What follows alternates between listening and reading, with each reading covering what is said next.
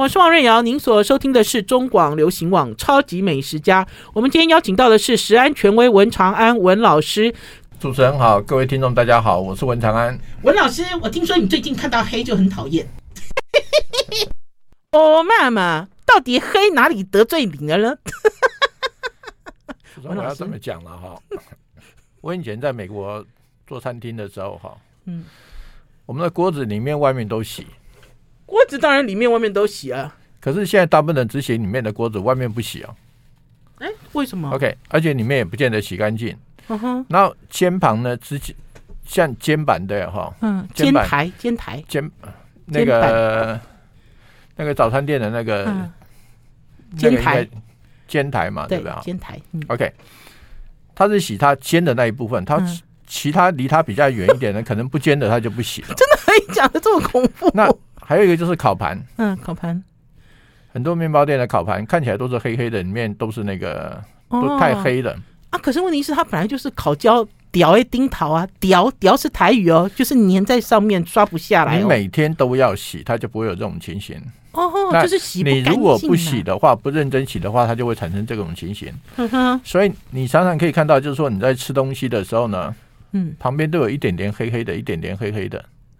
嗯，那好不好的问题？黑黑的，你以为是葱炒焦了？所以我最近看几个像这个煎台的哈，嗯，像有煎牛排的干什么的话，或者干什么，它的煎台呢，它煎的地方是没有问题，可是旁边就是很很很黑很脏。他只注意到它它使用的那一块，旁边其实他就觉得没用到没关系，是这样的讲法吗？是，嗯哼，所以呢。因为我看了太多的那种太黑的，你知道吧？所以常常在吃什么东西的时候呢，常常上面有一点点黑黑的那种东西上来。那我自己觉得，现在又看了这么多人的哈，嗯，这个正在六十几岁盛年的时候，知名的人物突然就走了。哦，那我自己就有感而发。几位明星啦，对对，那有感而发，所以我就就说我今天就来跟大家谈一下这个。黑黑的，说真的不太好。我觉得你洗一个煎台来讲的话，你不管是煎牛排、早餐店，你在洗这个煎台的话，你是全面都要洗，不是只洗你煎的地方。嗯哼，全面都要洗。等一下，那文老师，我觉得好奇怪啊。按照我们的习惯，我们应该是全部都洗。可是真的有业者干这种事哦。我有看到几个业者都是这个样子，就是为了要省力，还是要省省洗洁剂，还是要省时间，还是要省什么东西啊？所以像你奇怪，在烤面包的时候或烤什么的时候，你的这个烤盘上面你都会刷油。对，那你刷油，你去烤的以后呢？这个时候你长时间没有洗干净的时候，它都是黑黑的。尤其是边缘都是黑的嘛，是都是黑的。嗯、那这种黑。我记得我前几集的时候，我也常常讲，就是说太黑的食物不要吃太多。嗯，可是我觉得怎么样呢？我们在这个落实洗涤容器的这个功夫上面，真的要落实。嗯哼。那我那一天到一个饭店去看，他的烤箱，嗯，里面我已经有点不敢恭维了。嗯，可是在外面，哇，那个。手把旁边都是黑到可以了。等一下，等一下，等一下，文老师，你有什么机会可以走进到饭店的后场？一般人其实看不见饭店的后场。其实我的机会是蛮多的啦，因为常常有人找我去去什么什么的，机会很多。所以你说那个烤箱连外面的卫生都过不了，更不要讲说打开来里面的状态，是不是？我的意思是说，这种东西你今天不洗好的话，嗯，日积月累。你多多少少都会用点到一点油嘛。嗯嗯嗯。那我们用的油最常用的油就是沙拉油。嗯。沙拉油本身来讲的话呢，是一个十八个碳的多元不饱和脂酸，它的不饱和键通常有三个。嗯哼。这三个位置是第九个位置、第十二个位置、第十五个位置，嗯哼，或是第六个位置、第九个位置、第十二个位置，嗯哼。你有三个位置的时候，你在高温之下烤的时候，它就产生剧烈的氧化嘛，嗯哼。那剧烈氧化，它从第九个位置、第十二个位置、第十五个位置就把它切断了，嗯嗯哼。切断了以后呢，热空气就进去，就产生自由基，嗯哼，那就产生黑变。哦，是这样子，黑黑的是这样来的啦。所以，嗯，这个时候怎么样呢？因为你今天没有做，明天没有做，后天都没有做，嗯、它就一直在累积嘛，是、嗯、就累积。那你本来是油是一条直线的嘛，嗯，那你从中间被切有，因为有三个栓键被切下去，四四段切下去了以后呢，所以就三个地方都断裂，就变成四段嘛。嗯、那四段在它组合的。几率就很高嘛，可能第一段接第二段，第二段接第三段，第三段接第四段，那这样不同结合的时候，那本来是一条直线，后来就变成歪科起刷的线，歪勾起刷的线。文老师讲台语哦，歪勾起刷的线。嗯，那这个英文叫做 polymerization，就聚合了。那聚合了以后呢，这个时候就变成黏黐黐的。嗯。所以你手上捏的时候，有一坨坨黏滋滋的感觉哦，所以等于是它的触感就是这样子。那这种一坨黏滋滋的感觉呢，嗯，它就变得很难洗，而且也洗不掉。那今天洗不掉，明天洗不掉，那这个时候呢，里面它有聚合物，嗯，那又有聚合，那又有过氧化物在这里面的时候呢，那你说没有关系，今天吃一点。那如果你吃一个餐厅是这样子，明天那个餐厅还是那个样子的话，一点一点上去，这种东西在身体里面很难代谢。哼哼，哦，累积在身体里面，好像慢性自杀一样，就容易产生病变嘛。嗯，没有错。可是听众朋友到底有没有注意到这种黑黑的东西呢？我们要先休息一下，进一段广告，再回到节目现场。I like 我是王瑞瑶，您所收听的是中广流行网《超级美食家》。我们今天邀请到的是食安权威文长安文老师，跟我们聊生活中你所忽略的那些黑黑的。文老师其实刚刚在讲黑黑的时候，讲到聚合物，讲到聚合，讲到黏黏的东西，讲到日积月累。可是我觉得哦，我们因为哦，有可能是因为资讯的关系，大家都认为哈，黑黑的哈，会让你产生戒心的，就是。呃，烤焦的面包上面的黑黑会让你得癌症，对不对？文老师，我们其实只有关心，就是我的面包有没有烤焦，并没有在乎生活还有什么黑黑的。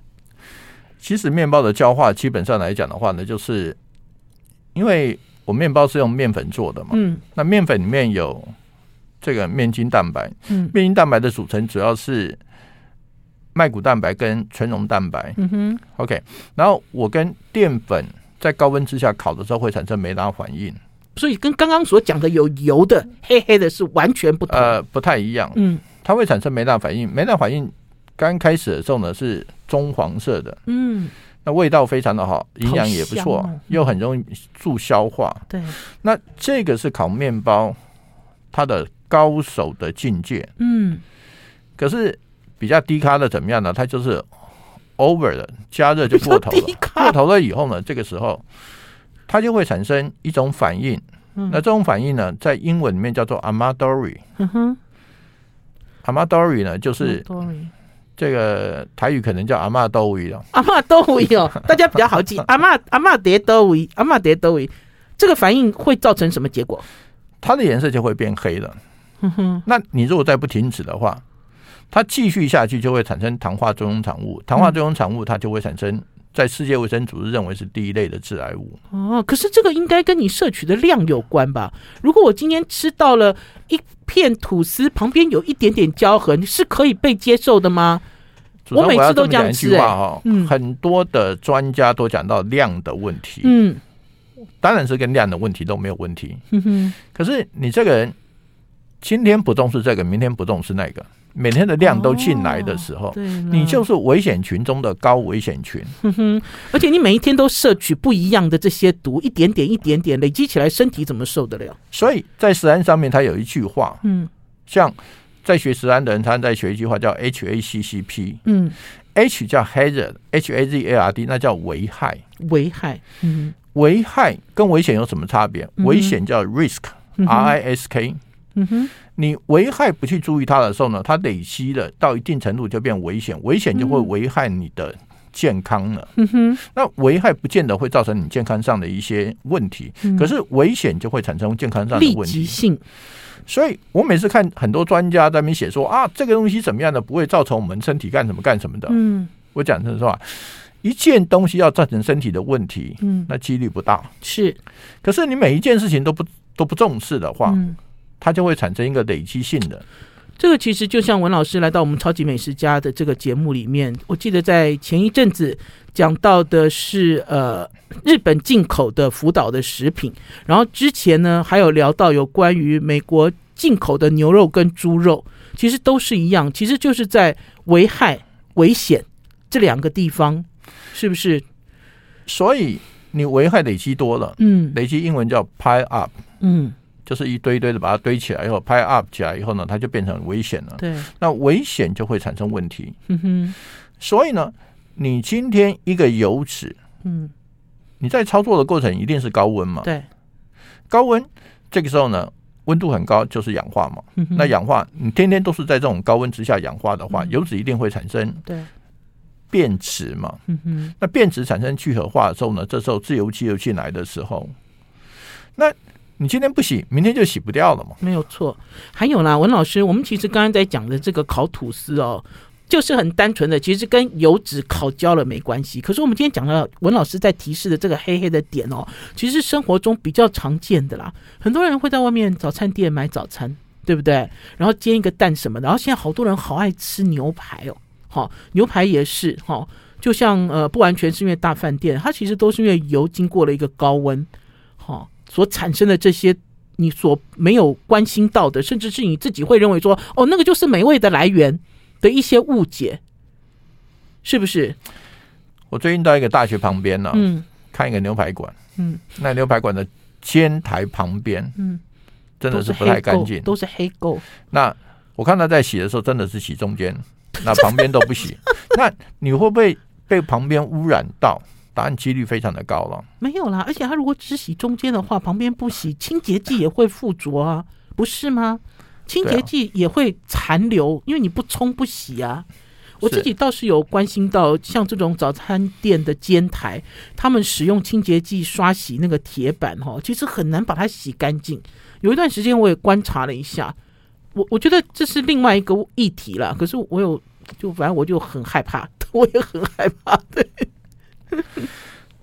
这种情况呢，像面包店也常常发生。嗯，因为面包店你的烤盘上面要抹油。嗯，你今天进去烤，你烤的温度上火、中火、下火，嗯，那个火都是不低的火，很高。嗯，所以它就容易产生一些变异性出来。嗯哼，那你今天不洗的话，明天聚合化了，后天更聚合化了，根本就洗不掉了。嗯哼，那洗不掉了以后呢，这个时候你在烤的时候呢，这个时候，它聚合化以后，它可能就会，就是慢慢会脱落，一屑一屑的慢慢脱落。脱落以后呢，你到食品上面去，就会到食品，就会有一些问题就出来了。嗯哼。所以我在这边很呼吁的就是，我们做吃的业者，你一定要把你的烤盘、你的煎台，嗯。很认真的，每天都很认真的去把它洗得干干净净。嗯哼，那洗得干干净净，第一天是最简单的。嗯，可是第二天、第三天，它的困难度就会加重。它累积了就很难洗啦。对，因为它是聚合化的原因。对，聚合化原因，所以根本就没有办法洗掉。就是这个时候呢，你要把它洗掉，是可能可以给它洗掉的。要用钢刷用力刷了，就是一般的。一般的这个这个洗剂就是比较难洗。嗯哼，我们一般来讲的话呢，就是在去油的时候，我们在化学上面有酸跟碱嘛。嗯哼，酸是去除无机物，碱是去除有机物。嗯哼，那油是有机物，所以在洗油的时候，基本上都是要用碱性碱碱性。Okay 可是文老师，我们先休息一下，进一段广告，是再回到节目现场哦。听众朋友，先喘一口气哦，休息一下再回来。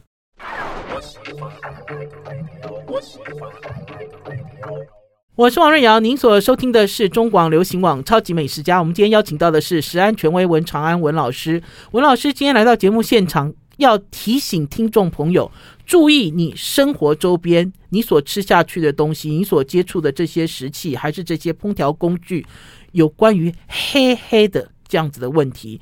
文老师刚刚其实有提示到，我们其实在清洁我们的这些工具的时候，有酸碱之别，一个针对的是有机，对不对？油就是有机，所以我在清洗这些东西的时候，文老师赶快拯救我，我要怎么处理呢？是你今天如果只有一种油的话，嗯，你用碱去洗很简单，不可能一种油啊！我煎牛排就有两种油啦，三种油啦。你今天不把它洗干净，嗯，你今天不把它洗干净，它那油在高温之下，我刚讲过了，它三个酸键的地方就会断裂，嗯，断裂以后呢，它就乱接，乱接以后它就变成各种不同形态就出来了，嗯，你用这种碱去洗就洗不掉了，哦，所以无法可解了，所以呢。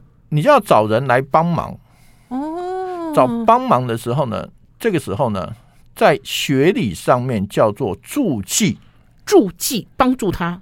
对，嗯，你碱本来是去除这个油的，可是它变成另外一种型的时候呢，你在去除上会比较困难。嗯，所以你可能要找一个助剂进来，让它比较更好。嗯，更好去去除。嗯哼，所以。大家的 know how 就开始出来了，就是每一家的 know how 都不一样，因为它助剂加的都是不一样嘛，嗯、都是不一样。嗯、那不管怎么样，就是这个油如果能去除掉的话，食品上面少一点黑黑的，对我们的健康总算是很好。嗯，我自己啊，其实前一阵子在家里买了一个节能板，我要跟文老师分享。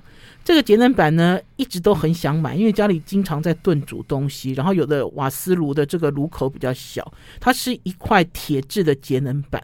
然后呢，我自己呢，呃，应该是说我比较偷懒呢，我没有移动这个节能板，所以我在炒菜的时候，节能板也在旁边，它就会喷溅上所谓的油。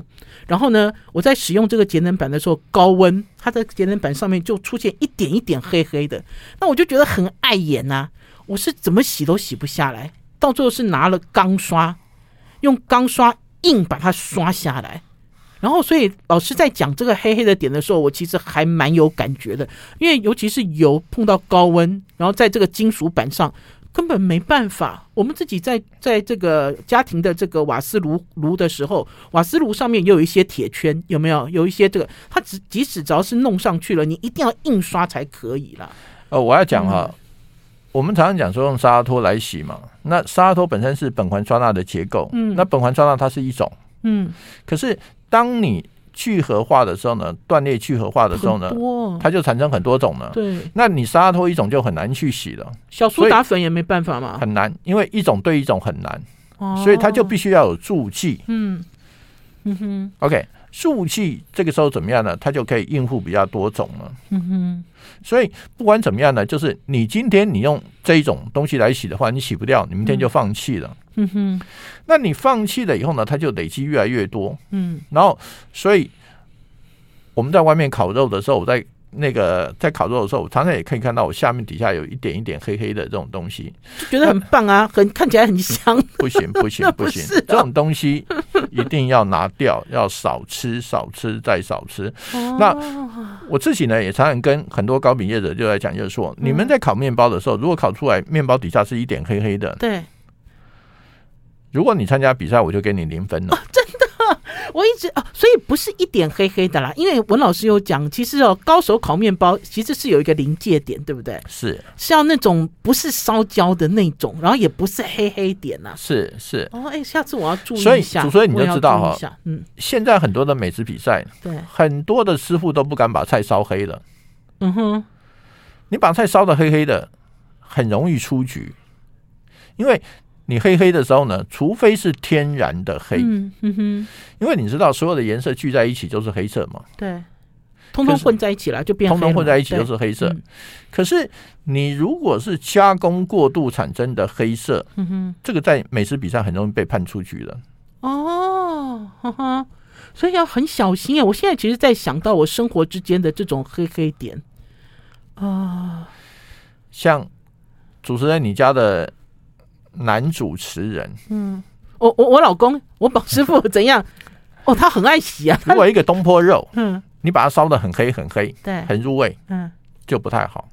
但是你烧的怎么样呢？你把它烧的有一点红棕色，晶莹剔透，还看得见，那就是最棒的境界了，对不对？对，而且上面没有黑黑点，对，是不是？对对，对，那就是。高手的境界了，因为其实颜色大家会讲黑黑黑，其实有些食物其实不是黑啦，它其实是 brown，这样讲，它其实是棕色，茶褐色，所以我们常常把 brown 跟 dark 这两个颜色把它给混淆了在一起，没有错。是你 brown 就是 brown，dark、嗯、就是 dark。对。那可是你混淆了以后呢？这时候过黑的时候，对对身体健康不好。所以我因为最近，嗯，我最近因为跟我妈妈住在一起，做的时间比较久，嗯，那一百岁的妈妈哎，好难得哦。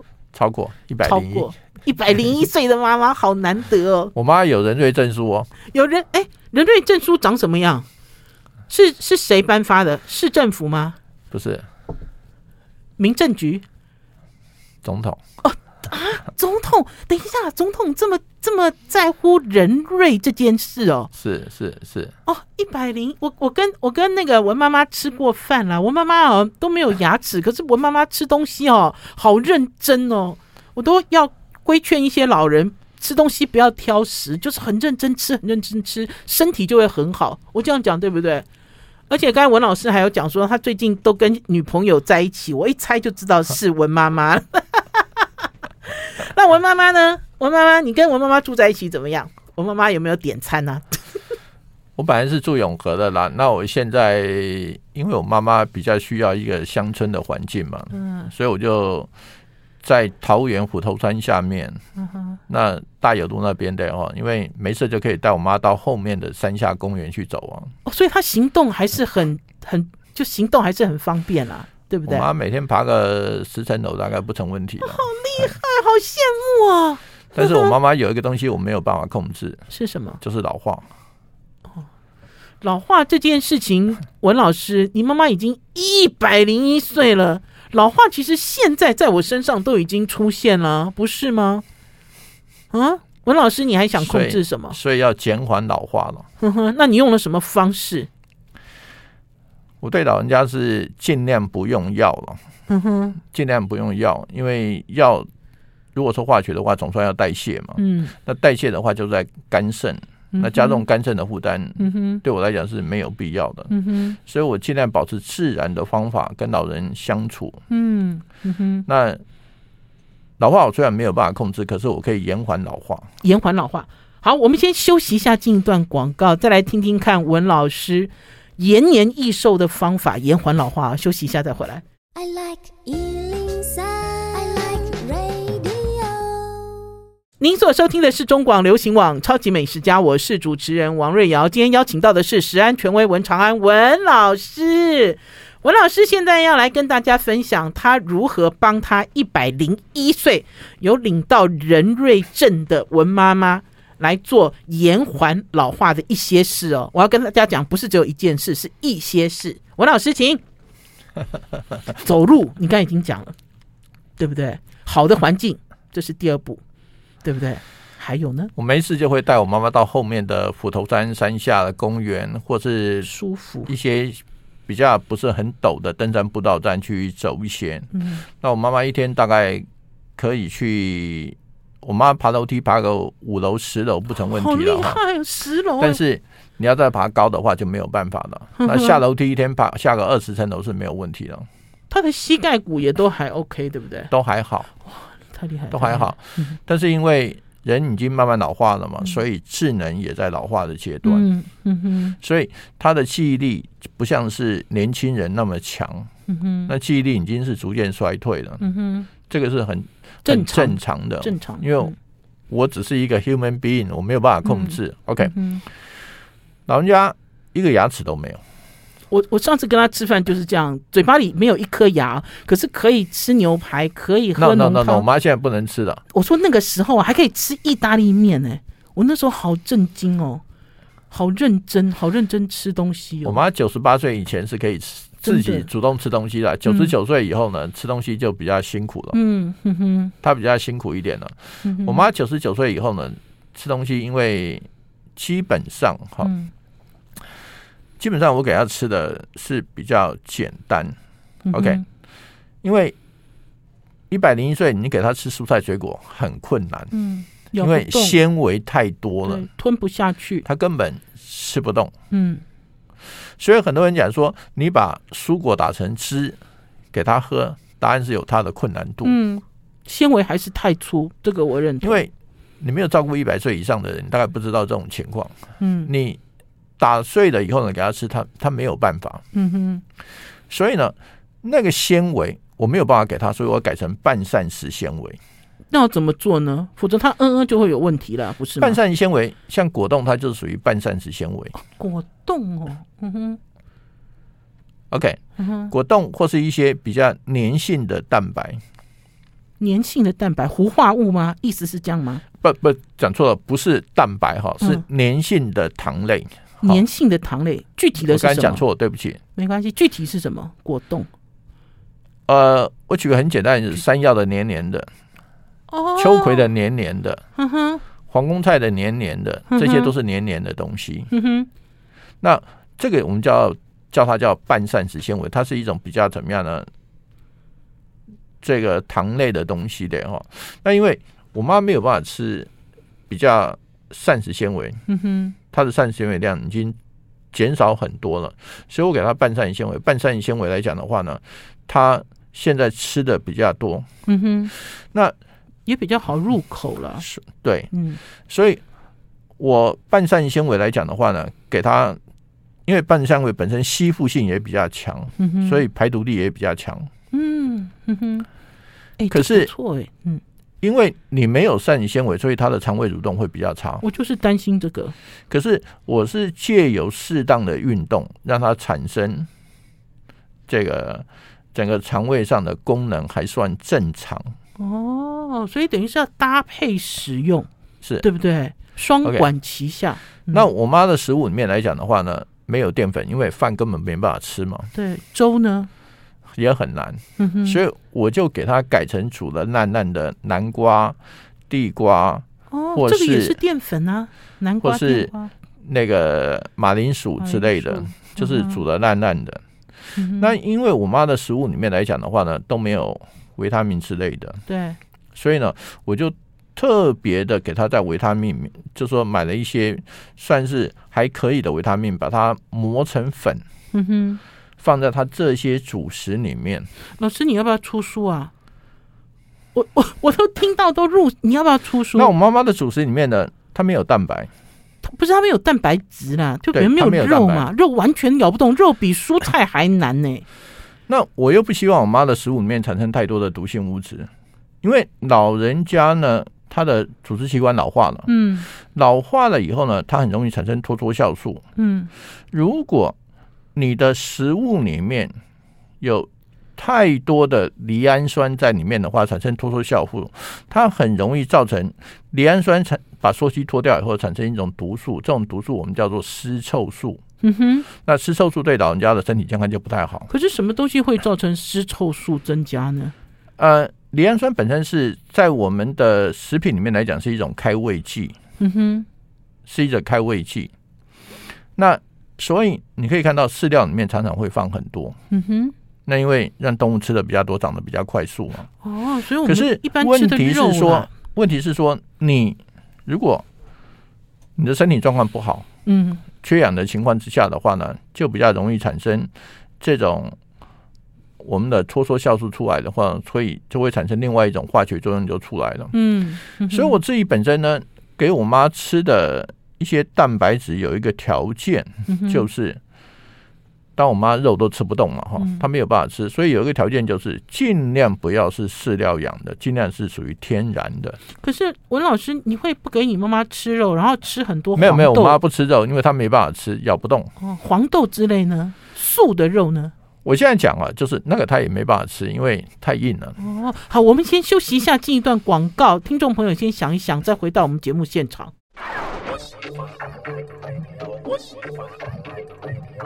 您所收听的是中广流行网《超级美食家》，我是主持人王瑞瑶。今天邀请到的是文长安文老师。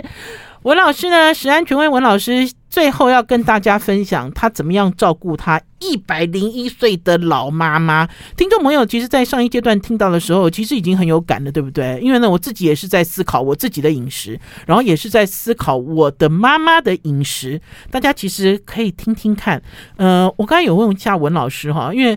呃，已经咬不动肉了嘛，就就像什么蔬菜水果这些纤维都算粗了，那所以呢，呃，肉制品应该也是。可是难道就不吃肉了吗？黄豆可以吗？还是有一些所谓的素的肉可以吗？主持人，我妈是五年了没有碰过一块肉哈、哦，真的、哦，那几乎蔬菜水果都没有碰。那蛋白质要从哪里来呢？好，所以呢，我给她主要的蛋白质是来自蛋。哦，就是很简单，就是蛋哦。可是我刚才讲了，就说。因为老人家嘛，对，我不希望这个蛋里面有太多的赖氨酸。嗯，饲料来自饲料，所以我都是来自比较土的鸡的。哦，就是人家讲的中国大陆讲的笨蛋，对不对？他们讲的那叫什么蛋？土蛋之类的，就是呃呃比较野放的吧？是不是？比较野放，比较野放的，不是不是笼饲的蛋呐、啊？是对不对？如果、哦、这点我要注意，我给他吃鱼肉的话，都是来自比较。软的鱼肉哦，还有鱼肉的选择、哦、是鱼肉，但是鱼肉我们最常看到比较软的鱼肉，像鳕鱼一样，嗯，水分比较多的啦。可是鳕鱼，你如果买错的话，很累啊。什么意思？有人常常买到什么多巴鱼、什么什么鱼之类的，你知道吗？哈，哦，那你买到那些的话呢？因为鳕鱼是比较正常的鱼，嗯哼。可是你如果买到不正常的鱼的时候呢？我刚才讲呢，你买到一些鱼，有些鱼是怎么样的？是什么都吃，嗯。杂食是不是？我不敢讲是杂食，是什么都吃，嗯、所以它也会影响到它的肉。你知道吗？在自助餐厅有一种鱼，嗯，我不要讲那种鱼是什么鱼了哈，嗯、就是它什么都吃，嗯，你的饲料放的时候都来不及，它就吃完了。哼哼，它是什么都吃，胃口很好的鱼。那自己的排泄物都吃，你知道吗？哦、那因为它什么都吃，嗯、所以这个鱼到底好不好？这种我不会给我妈妈碰的。可是这种鱼呢，肉软软的，很好吃。价钱很便宜，嗯哼。那在买这种东西的时候呢，我是希望尽量给我妈妈怎么样呢？代谢正常，不要有一些异物进来增加她肝肾的负担。嗯哼。所以经常让我妈妈维持快乐的心情，所以我常常带我妈妈出去走一走啊，带她到附近去走一走。嗯哼。然后，那我妈还有一个最强的就是，她我培养出来，她有一个习惯，就是打麻将。打麻将，哎，我发现打麻将这个其实对老人家来讲其实蛮好的。主持人，我妈只打一人麻将。哦，他他没有，他没有，他就不是四个人哦。我们只教他一个动作，就是排一条龙。啊，哎，这个还不错哎，他就可以辨识哎，然后他可以闭着眼睛摸牌。每一局都是一条龙。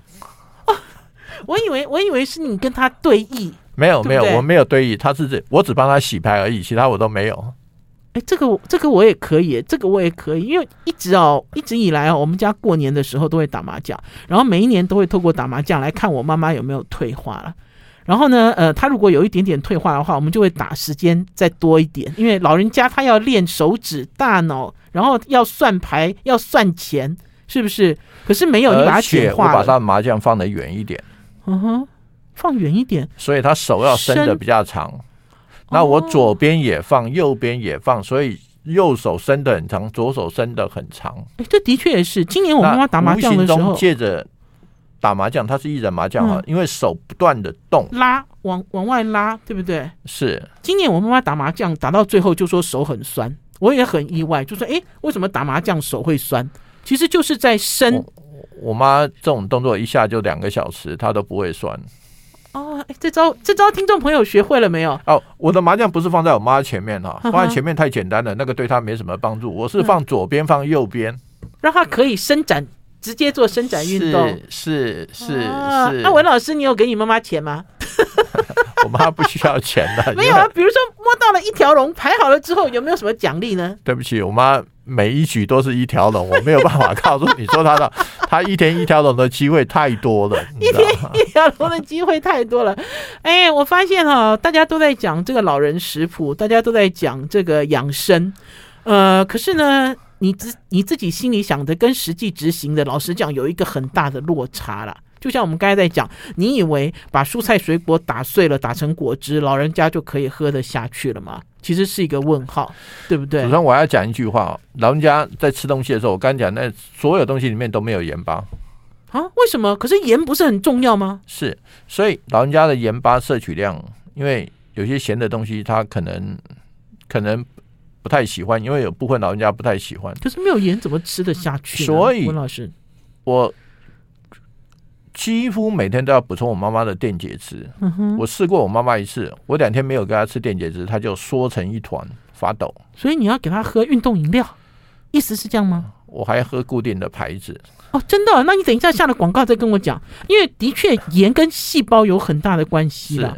可是不是造成肾脏负担的盐。所以我的维他命、矿物质，你知道哈？嗯，维他命、矿物质、维生素 D 三，然后你知道我还故意的，我妈在打麻将的时候呢，嗯、背后我们家我特别选了一个房子，就是太阳西下的。哦，它还可以晒背。所以我妈每天下午在打麻将的时候呢，背后。背后你知道是督脉、嗯、，OK，她每天晒太阳，所以有太阳的时间，她每天可以晒三个小时以上。哦，这个厉害，这个我也要学起来。因为的确，我妈妈自己会跑去楼下公园晒太阳了。可是，在住家里面，方位想得很清楚，这就是为什么你要把你妈妈搬去桃园的原因，对不对？对，你都已经把它精打细算想清楚了。好了，那文老师，你觉得文妈妈还可以再多活几岁？不敢讲，我每天都当成最后一天在做，每天都当做最后一天在做，一百零一岁了哦，你都已经做成这样子了。不过我相信我妈妈很开心啦，因为都是你亲自照料，不是吗？是，是，是不是？是。谢谢文老师哦，文老师来到我们超级美食家，跟大家分享一些东西。听众朋友，我们一定要知道，很多东西是日积月累，不光是你的饮食，包括你的养生也是一样。对不对？是是，谢谢文老师，下次再来我们超级美食家聊天。谢谢，拜拜，谢谢各位听众，拜拜。拜拜。